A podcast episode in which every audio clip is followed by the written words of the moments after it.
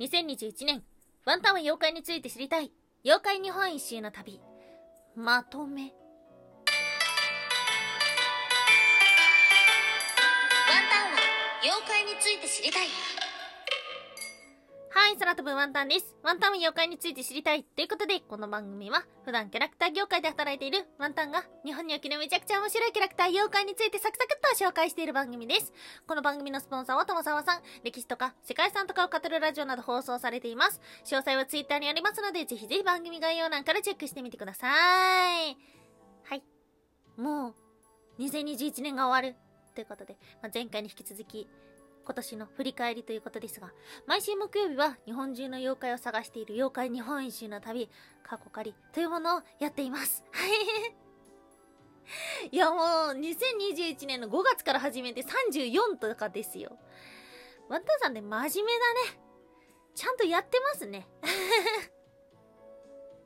はい。残りわずかですね。本当に初の番外編収録となっています。まあ、今日はですね、実際どうだったかっていうようなことだったりとか、ワンタンが好きな配信だったりっていうのをね、まあ、雑談形式でゆるゆるとまとめていけたらと思っております。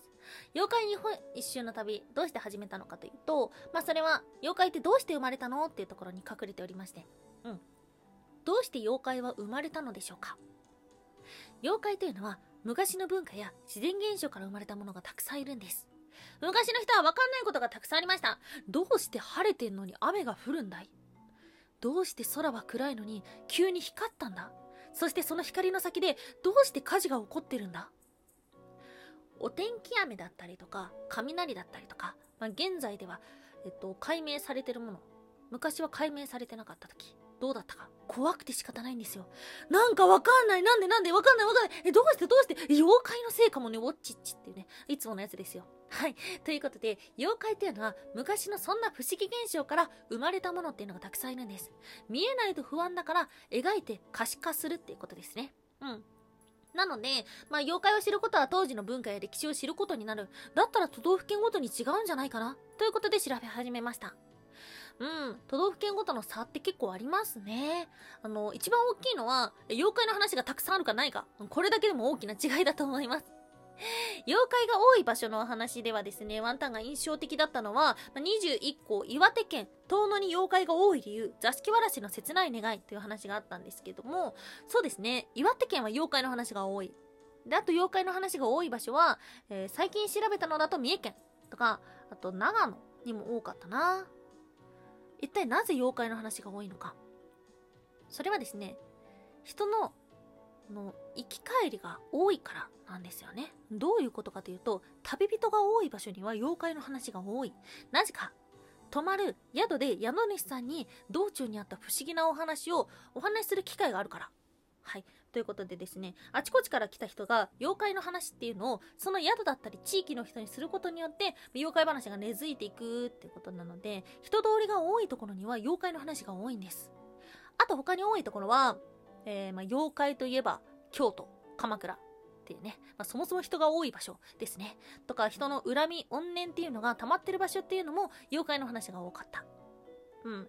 なのでね、まあ、妖怪の話全くないところは本当に全くない。なるところにはたくさんある、みたいな感じでした。地域ならではの妖怪というと、まあ、このコロナ禍でですね、えー、めちゃくちゃ有名になった妖怪がいます。アマビエ。はい。アマビエどこの妖怪かご存知でしょうか？熊本県ですね。うん。熊本県のお話してます。2項。熊本県、アマビエだけではない。三色予言獣たちの誕生背景というようなお話がありました。そして合わせてチェックしたいのが17個。佐賀県。予言獣のルーツは人魚神社姫はあの深海魚かもしれない。はい。ということで、なんと佐賀県にも予言獣のお話があるんです。九州ではね、予言獣の話がね、ちょこちょこあるんですよ。で、みんな予言するものは大体一緒。疫病と豊作。なぜなのか。実はですね、コレラが上陸したのが九州だから、というような考えがあります。なるほどなぁ。はい。あとはね、予言獣の話が多いのは、日本海側の地域にはちょこちょこ予言獣いますね。うん。大陸から何かやってくるときにね、まあ、予言獣の話も一緒にやってきたのかもしれないです。あとは、地域の、そうだな妖怪の話だけではなくて、童話の話っていうのもちょこちょこしてますね。6個、山形県、絶対に見てはいけません。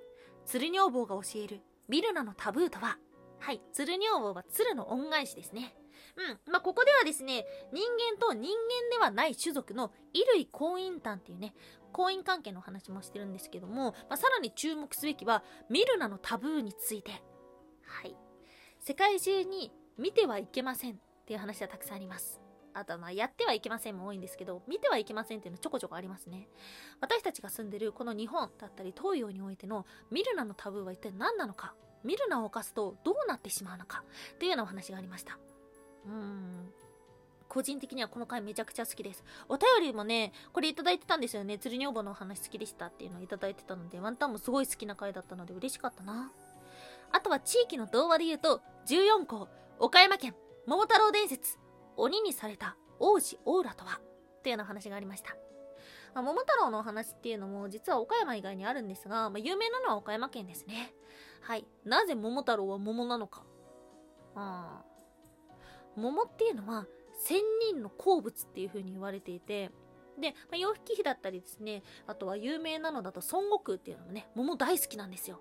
はい。桃っていうのはですね、あの、まあ、その美味しさから不思議な力を持ってるなんていう風にも言われていまして。なので、桃太郎が、えー、リンゴ太郎じゃダメ、みかん太郎じゃダメっていう理由があったっていうようなお話だったりとか、あとは、ここに出てくる鬼って何者なんだろうっていうような話ですね。鬼ってね、いろいろ言われ方があって、例えば朝廷に歯向かったものも鬼呼ばわりされます。で、ここに登場する鬼っていうのはどっからやってきたかというと、大陸からやってきたんですね。はい。鬼っていうのは、まあそうですね、当時の日本の人が、に、日本にやってきてしまった外国人のことを鬼っていう風に呼ぶことがあったみたいですね。私たちがイメージする鬼の姿っていうのも、頭が金髪で、くるくるパーマで、目がギョロッと大きくて、鼻が高くて、顎がしっかりしていて、背がめちゃくちゃ高い。うん。東洋人っぽくない姿してますよね。はい、ということで、まあ、鬼そのものについて調べるのもすごく面白かったんですけども、まあ、その中で岡山県に伝わる鬼のお話をしてた回です。うん。まあ、せっかく都道府県のお話をしてるんでね、まあ、こうした形で、その文化、文化というか、その地域にある民話だったりとか、童話の話っていうのもね、ちょこちょこしています。ですが、やはり一つ選ぶとしたら、もう原点にして頂点だと自分では思っているんですけど、一個、島根県、ヤマタノオロチは神ではない。文化が生んだ歴史に迫る。はい。ヤマタノオロチ会だった。これね、ルーレットでたまたま一番最初の場所が島根県になったんですけど、最初が島根で本当に良かったっていう風に、今も思っています。はい。ヤマタノオロチって言うとね、あのめちゃくちゃでかい蛇なんですけども、なぜ蛇である必要があるのか？なぜ島根県なのか？あのヤマタノオロチは本当に神なのか？っていうような話をしています。興味深かったのが、ヤマタノオロチの姿っていうのは、頭が8本、尻尾が8本。で、体がめちゃくちゃでかいんですよ。体にね、木とか生えてるんですよ。大陸の姿をしてるんですね。なんですが、この姿っていうのが、島根県のとある川に似ているっていうような話がありました。はい。ヤマタノオロチの姿っていうのは、地形からやってきているかもしれない。ということですね。あとはそんな背中の面じゃなくてお腹の面。ヤマタノオロチのお腹ってめちゃくちゃグロテスクなんです。肌がただれている。怖い。目も充血していて。めっちゃ怖い。なんですけども、これ一体どっからやってきてるのかというと、島根県の昔からあったら、たたら製鉄の文化から来てるのではないかというような説がありました。たたら製鉄っていうとね、あの、もののけ姫も登場しますね。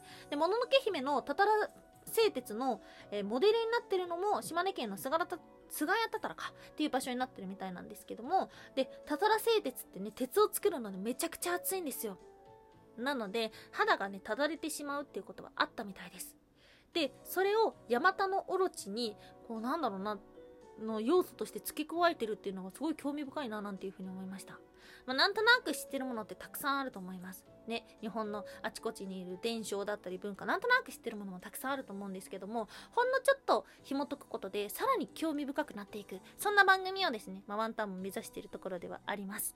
はい。うん。ちょっとね、サクサクと雑談っぽくパンタンの昔の好きだった回のお話をしてきましたが、あなたの都道府県のお話はもう出ていますでしょうか？ね気になりますね。でね、あの、これからね、コロナ禍、まだコロナ禍ではありますが、緩和されていって、昔みたいに旅行にね、気軽に行ける日も、もしかしたらもう近いのかななんていうふうにも思います。そんな時はですね、いろんな地域に行って、そして、あ、ここにはこんな妖怪がいるんだなっていう風に思っていただけたら嬉しいなっていう風に思うし、あとはですね、実際に妖怪を使った町おこしをしている場所もあるので、そういうところにも注目したいな。ワンタンの出身の兵庫県っていうのもですね、実はあの民族学でおなじみの柳田国夫さんの出生の地ということだったので、なのでですね、あの、妖怪で町おこししてる場所があるんですよね。はい、そこにもね、実際ワンタンも訪れたことがあるんですけども、まあ、あの、そうですね、うん、妖怪って多分これからなくなることはないので、なのでね、昔から私たちと一緒に共存して、これからも一緒に生きていく妖怪に注目していただけたらな、なんていうふうにも思います。はい、ということで、次回いっぱい、時間いっぱい喋っていきました。サクサクと喋っていきましたが、来年もね、また面白い話していきたいなと思っていますので、引き続きどうぞよろしくお願いいたします。今日もお聴きいただきましてありがとうございました。以上、空飛ぶワンタンでした。